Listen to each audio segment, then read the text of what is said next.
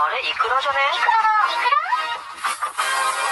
ラはーい、イクラちゃんはい、イクラです。あのー、ちょっと最近、ホストの話をちょっとちょいちょい収録で上げてるんですけど、なんかね、ホストの話すごい聞きたいっていう人めっちゃいる。ちょっとね、この間お便りでもいただいたんですよ。あの、ホストでよくあるシャンパンコールっていうのがあるんですけど、その、本物のシャンパンコールが聞きたいので、なんか、あったら、ツイッターかなんかに載せてくださいっていうお便りが DJ 特命さんから来てたんですよ。そんで、あの、たまたまね、そのデータっていうか、ムービーっていうか、動画がね、あったの。私のそのスマホにね、残ってた、昔のスマホにあったので、まあ、スタンプで動画の内容を、あの、映ってるね、人の顔だとかその姿は隠したんですけど、音だけ載せました、ツイッターに。で、あの、その、送ってくださった DJ 特命さんが、見れました。ありがとうございますって言って、なんかお便りまたくれたからすぐ消したけど、みんなホストにめちゃくちゃ興味あるじゃん。あれなんですかね？なんか怖いもの見たさっていうか、なんかハマりたくはないけど、なんかちょっと底辺をなんかちょっと覗いてみたいみたいなさ。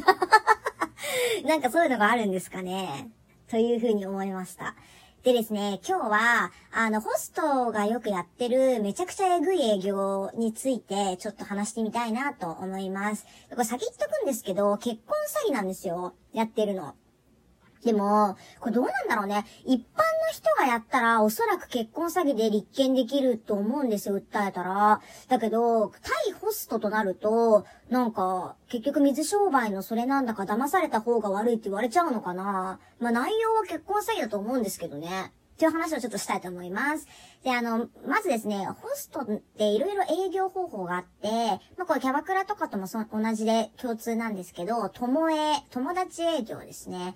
と、あと、色絵。ちょっと、あの、色っていうのは、えっ、と、少しこう、恋愛的な要素をちょっとこう、引き出して、付き合えるか付き合えないかみたいな、ちょっと際どいところを狙ってて好きにさせる営業みたいな感じですかね。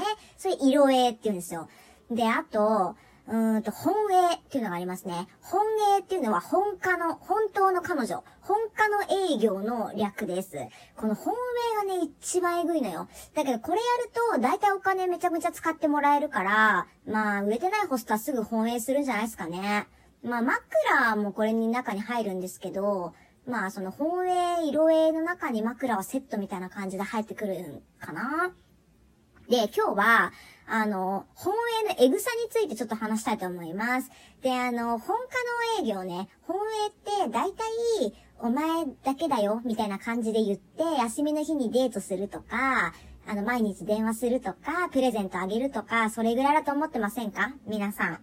あいつらのね、本営はマジエグいですね。ちょっと一個前の収録でもちょっと話したんですけど、あのね、一緒に住むのよ。同棲するの。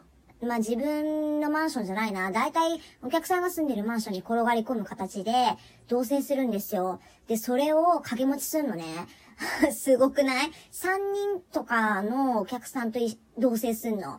例えば、月曜日は A さんのお客さん家行って、月火ぐらい泊まって、水曜日になったら A さんには、ちょっと今日先輩に呼び出されちゃったから帰れない、店で寝るって言って、えー B さんの家に帰るんですよ。みたいな感じで、渡り鳥みたいな感じでうまいことやって、同時に2、3人の女の子と反同性、まあ同性みたいな感じのを繰り返す形ですかね。それで、全員自分は本当の彼女と思ってて、っていう形ですね。あとは、えっ、と、社員旅行に連れて行く。これはやばいでしょ。これ結構ね、某有名店の、あの、偉い幹部とかがよく使ってた技らしいんですけど。あの、ホストクラブにも社員旅行っていうのあるんですよ。慰安旅行みたいな感じかな。で、海外とか行ったりするんだけども、そこにね、連れてきちゃうの、お客さんを。で、あの、彼女なんで連れてっていいですかって、その女の子がいる目の前で言うのよ。あの、店の代表とかさ、社長さんとかに。で、おいおい、おいでよ、みたいな感じで連れてくんだけど、客なんですな。で、それ、従業員は全員知ってるんですね。裏で、このお客さんにはどういう営業をしているのかっていうのをみんな共通認識として共有してるんですよ。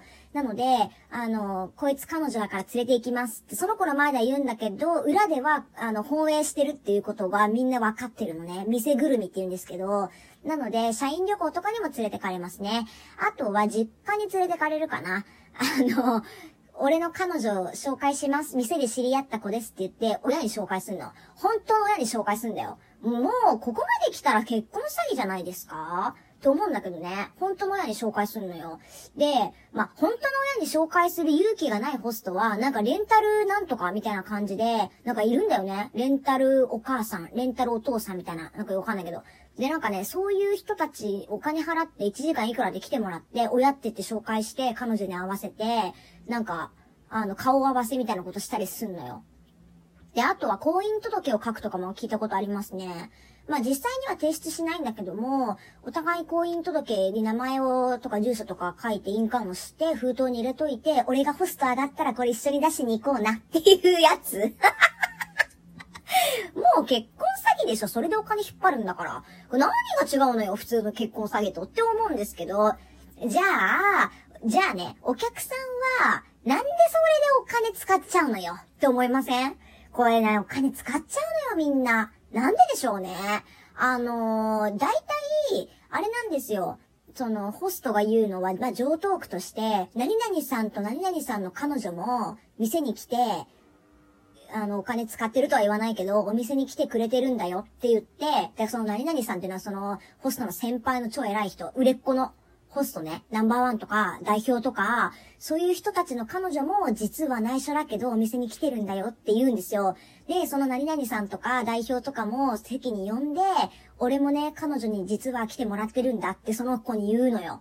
だから何々ちゃんも支えてあげてね、みたいな感じで言って、まあ店ぐるみをね、やらせるんですよ。で、あとは、ホスト上がったら、二人の生活費俺全部払うし、今まで助けてもらった分も返すから、今だけちょっと手伝ってほしいって言って、お金払わせるんだよね。でもさ、わかんない。普通に考えたら、いや、そんなこと言ってなんで私が風俗で働いて2、300万毎月あんたのために補填しなきゃいけないのって普通思うよね。だけどね、あそこに通ってると、なんか麻痺してきて洗脳されてて、それししてる自分をなんかね、疑わないのよ。おかしいよね。離れれば気づくんですよ。おかしいってことに。だけど、あもうあれ洗脳だから、洗脳状態にあるからね、気づかないのよ。で、でも私お金払ってるから彼女じゃないかもしれない。だけど一緒に暮らしてくれてるし、親にも合わせてくれたし、社員旅行も連れてってもらったし、でも私お金使ってるから、みたいな感じで、もう考えがね、ループしちゃってるの。ぐるぐるぐるぐる。で、なんかもう正常な判断がつかなくなっちゃって、信じたいものしか信じないみたいな状態になるのよ、最後は。それでみんなね、そういう感じで疑心暗鬼になりながら100万とか使うわけ。いや、普通に自分の彼女 AV 出したり風俗やったりしないでしょ。普通に付き合っててさ、男の人だったら。なんだけど、あそこの世界は特殊なので、本当の彼女でもね、風俗で働いてる子いるからね、みたいな話とかを、実際にそのもっと偉い人たちから聞いたりとかすると、なんかそう思っちゃうのかもしんないね、騙されて。いや、偉い人たちってバイトだよ。実証だからね、あいつらは。っていうので騙されて、お金使っちゃうんじゃないかなと思いますけどね。でもさ、これ、まあ、社員旅行に連れてくぐらいはまああれだけどさ、親に合わせるのえぐくない？もう許せないよね、それ。私は、あの、されたことないのでわかんないんですけど、あのさ、まあ、枕営業ぐらいだったらいいよ。けどさ、あの、自分の親にさ、実家連れてって親に合わせるのはさ、もう騙されちゃうよね。そこまでされたら私彼女だなって思っちゃいません？私でも多分騙されるな、それは。と思った。えぐ、怖っと思って。で、ちなみにね、その社員旅行に同行させるっていうのはなんか店のマニュアルであるらしいのよ。だからホストたちがね、結構何人か連れてくるんだって、その、彼女、自称彼女を、まあ、全員客なんだけどね、本営の。なんか社員旅行ね、客が同行するっていうカオスな旅行になってんだ。いや、おもろいんですよね、この話ね。いや、ちょっとこれ12分じゃ足らないのよ。この話しだしたら。もう結婚詐欺だもん。これさ、なんか被害者の会みたいなのさ、集めてさ、結婚詐欺でさ、なんかちょっと訴えられないもんかね。なんか別に私がやられたわけじゃないけど腹立たしいわ、ほんと。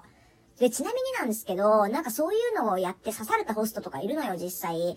何年か前に事件になってたんですけど、歌舞伎町じゃないな、新、西新宿だったかななんか、新宿のどっかのマンションで、女の人がホストをめった刺しにして、そんでホストが血まみれになりながらエントランスのところまで逃げてきて、で、なんかその刺した女が血まみれのホストの横で、なんかタバコ吸いながら友達に電話してたっていう、なんかめちゃめちゃ狂気的な事件があったんですよ。